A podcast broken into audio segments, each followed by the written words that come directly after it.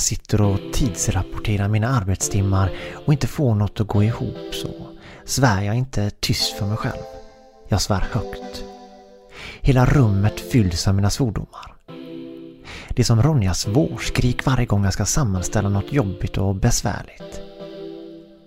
Men jag skriker inte ut i glädje utan total frustration. Utan någon bork som ackompanjerar mig. Det är bara ekot i min inre tomhet som svarar på mina högljudda skrik fyllda med svordomar. Jag ser tillbaka på den tid i livet jag inte var tvungen att hantera sån här vuxenproblematik. En tid då det värsta som kunde hända var att man fick slut på pengar. Eller kanske åkte på en könssjukdom. Som den där gången det visade sig att jag åkt på gonorré och var tvungen att åka in på en klinik för att bli testad. Utöver förödmjukelsen i sig så förväntade man sig dessutom fylla i en lista med alla man haft sex med den senaste tiden. För att sjukvården i sin tur skulle kunna varna de stackare som blivit smittade.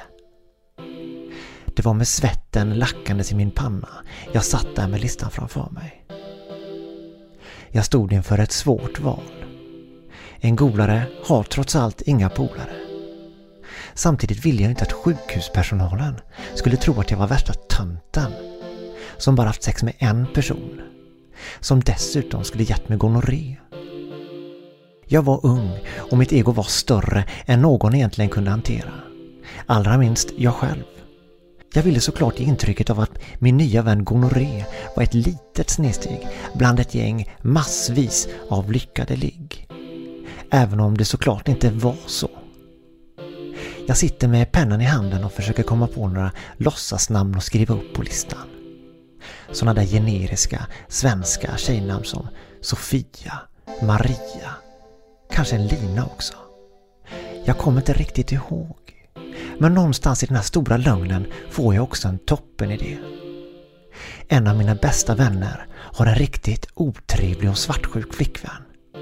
Om jag skriver upp min vän på listan och hans tjej ser brevet, vilket hon kommer göra då hon går igenom allt i hans hem på grund av sin svartsjukenoja, då kommer hon definitivt göra slut med honom.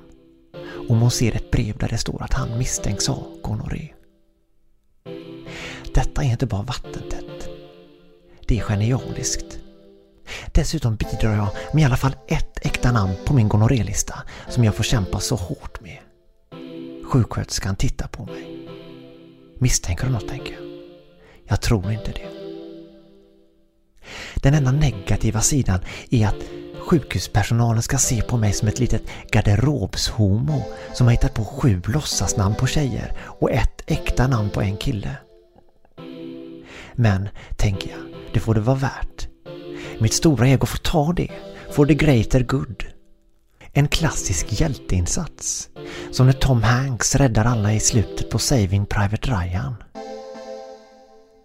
Jag kan tack vare denna fruktansvärda könssjukdom inte bara rädda mig själv från sjukdomen, utan även rädda min kompis från ett förhållande som definitivt är dödsdömt. Inget ont som inte har något gott med sig tänker jag precis när det hugger till i mitt kön av smärta. Jag heter Sune Wemson och tidsrapporterna gick tyvärr bättre än min elaka plan för 25 år sedan. Nu har de jävlarna två barn och jag har ingenting förutom mitt stora ego.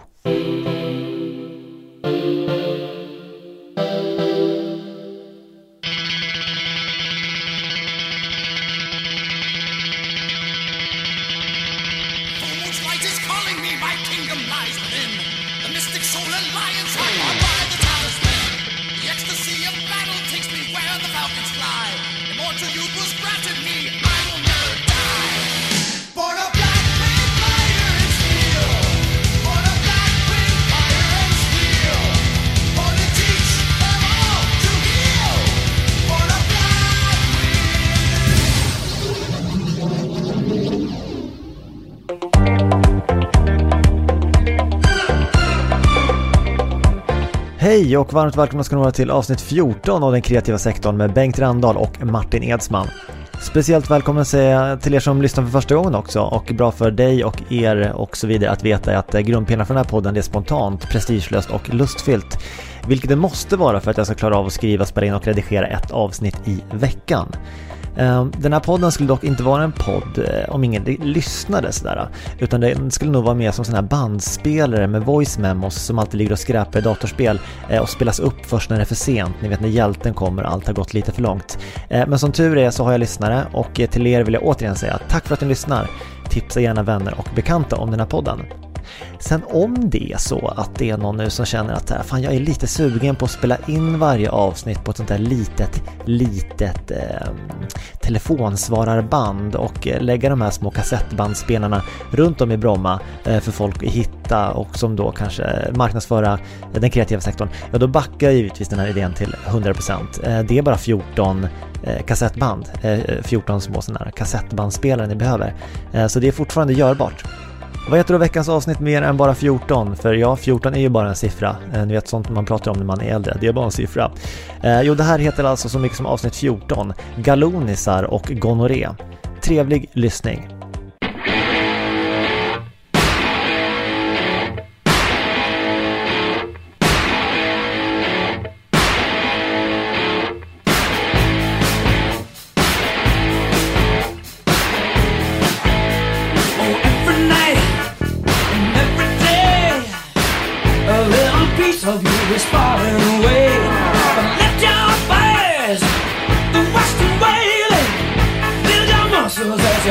decay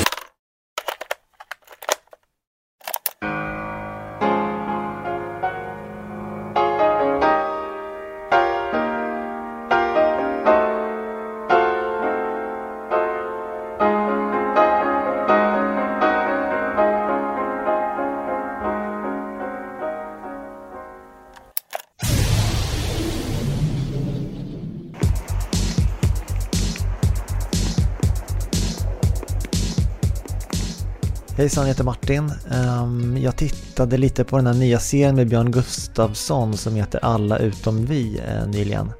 Det handlar om eh, hur ett par försöker få barn på konstgjord väg eh, då de liksom inte lyckas få det på naturlig väg.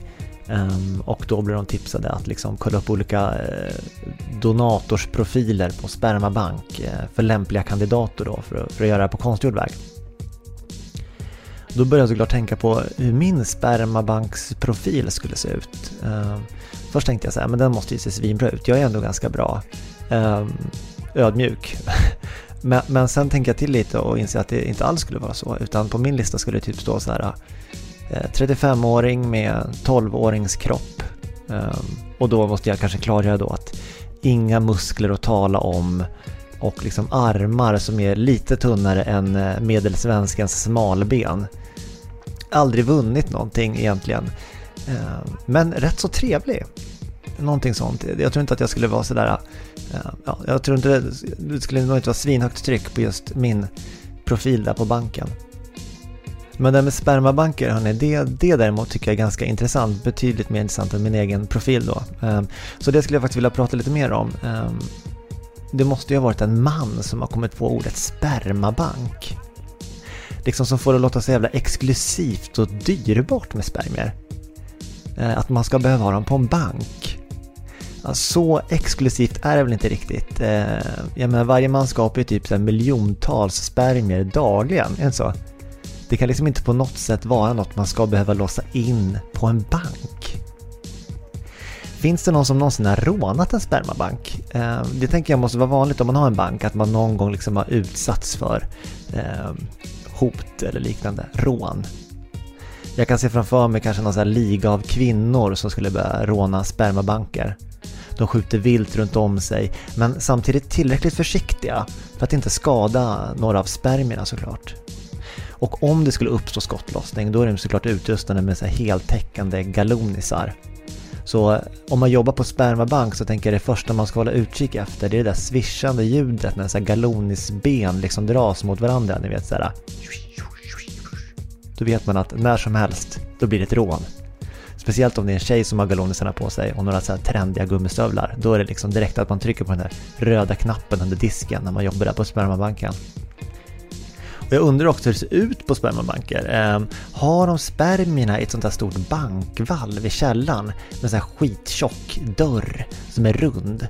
Och så måste man ha så här spermabanksdirektörens personliga nyckel för att få upp det där äh, tunga jävla dörren. Hur sorterar man sperma på banken? Är det efter kvalitet, bokstavsordning, genre, kontinent? Eh, och jag skulle också älska om det liksom var små så bilder på alla donatorers ansikten på de här små burkarna som jag ser framför mig. Ni vet lite som i så Futurama där de har huvuden i glasburkar.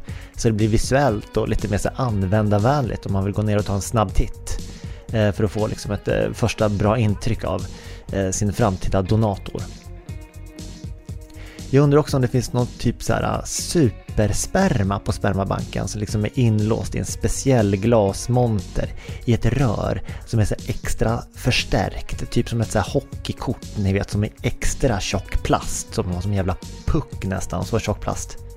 Så ligger provet i någon så här, äh, på någon liten röd sammetskudde. Jag tänker som Joakim von Ankas första krona. Supersperman. Och det är såklart den sperman som den här ligan av barnsugna, våldsamma rånarkvinnor är på jakt efter. Och sen då, eh, när den här kvinnliga våldsligan tagit alla spermier de behöver eh, på det här rånet och slängt ner i sina stora svarta handväskor, då tänker jag att då måste det bli extra viktigt att vara försiktig eh, i en eventuell skottlossning när polisen kommer. För plötsligt, då står det miljontals liv på spel när de swishar fram med sina galonisar, med sina k-pistar och handväskorna fyllda med sperma. Sedlar gör ju ingenting om de blir skjutna på, men, men spermier, de är ju som vi alla vet, de är heliga. De, de har ju varit inne på banken. Så när skotten från polisen och rånarna börjar vina, då blir det i princip folkmord i manlig geggamoja på bara några sekunder. Jag vet inte vad jag vill komma med det här. Kanske är det en bra synopsis för nästa Oceans Eleven med bara tjejer. Och om så är fallet, då vet ni vart ni hörde det först. Eh, jag återkommer med om jag blir uppringd från någon sån här Hollywood-agent. Eh, tills dess, eh, keep safe.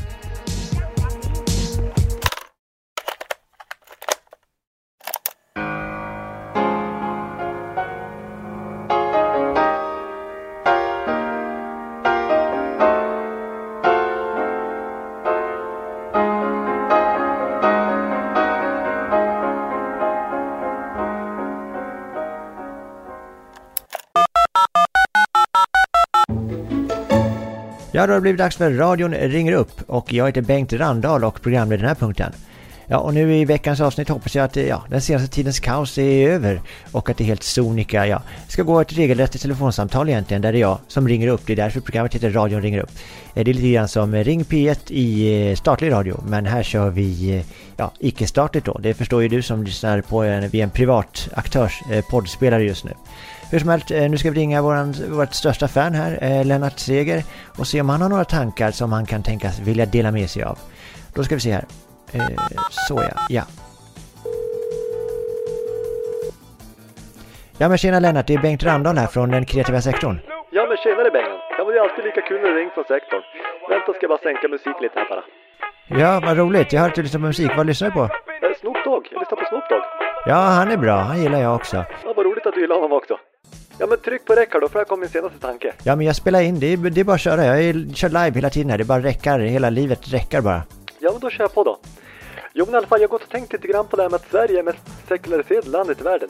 Och enligt de allra flesta svenskar finns det alltså inte någon gud då, utan man lever här på jorden och sen är man, ja, sen är man död, man, man är död då så att säga. Och det jag tycker är märkvärdigt, det är att inte fler svenskar då donerar sina organ. Jag menar, om man bara är en vandrande köttbit eller pinne eller något sånt där med medvetande, ja vad ska man då med sitt personliga kött till när man väl är död? Ja, nu, vad menar du här nu? Eh, måste man alltså vara troende då för att legitimera att ens kropp inte ska bli en buffé för organberoende personlighetstyper? Har jag förstått det rätt då? Jo, ja men kanske är det lite grann på det viset. Och det, det, det, kanske borde införas någon slags kontroll då för att få rätten att kalla sig ateist i Sverige. Så att man vet eh, att när någon säger att de är ateist, ja då kan man ta den personen på allvar. Sen ger staten en kontroll så att ateistmedborgarna får ett slags regelrätt intyg för sin ateism då. då. Ja, men då är kontraktet fullbordat med icke-tro för medborgaren och fler organ till staten. Och då kan ju samhället sedan hitta på en massa intressanta experiment sen med ateistens kropp när, när den väl är död. Va? Eftersom ja, men, den har ju inte egentligen någon mening längre för ateismen om, om jag säger så. Ja, okej. Okay. Eh, ja, okej. Okay. Ja, och vilka planer har du för din egen döda kropp då om man får fråga? Är det för Lennart Segers lilla köttpåse då så att säga? Ja, men det ska jag berätta du. Jag har mejlat Trafikmyndigheten och uttryckligen bett om att använda min kropp i olika kollisionstester när jag dött dem. Jag, jag tror att det utöver allmännyttan också skulle äh, ha en ganska komisk effekt när jag flyger runt där inne i bilen. Så när Leif och Agneta äh, ser att jag sitter där istället för någon sån där plastgubbe med klisterlappar på, ja då tror jag de kommer garva läppen av sig. Alltså det, det, det tror jag skulle ja, liva upp stämningen lite grann. Då ska man ju använda organet till annat. Det, de behöver man inte ha med i bilen. Ja, men jag, jag, jag tror det skulle liva upp stämningen som sagt. Jag, jag tror att jag tror det skulle vara roligt. Men, men där bistår jag gärna med det så att säga. Jag, jag är ateist, jag är redo att göra det här, det här testet då eh, så att jag kan liksom, ja, känna att jag är speciell på mitt sätt och utan Gud, eh, ja, det är inga problem med det. Ja, vad roligt. Det låter som en rolig idé faktiskt. Jag hoppas eh, Leffe och Agneta blir glada där. Då, då tackar vi för dig och dina tankar Lennart. Ha det fint nu och dö inte nu utan vi vill gärna höra dig nästa vecka med. Ja, ja men då hörs vi nästa vecka. Ja, tack hej. Ja, ha det bra. Hej.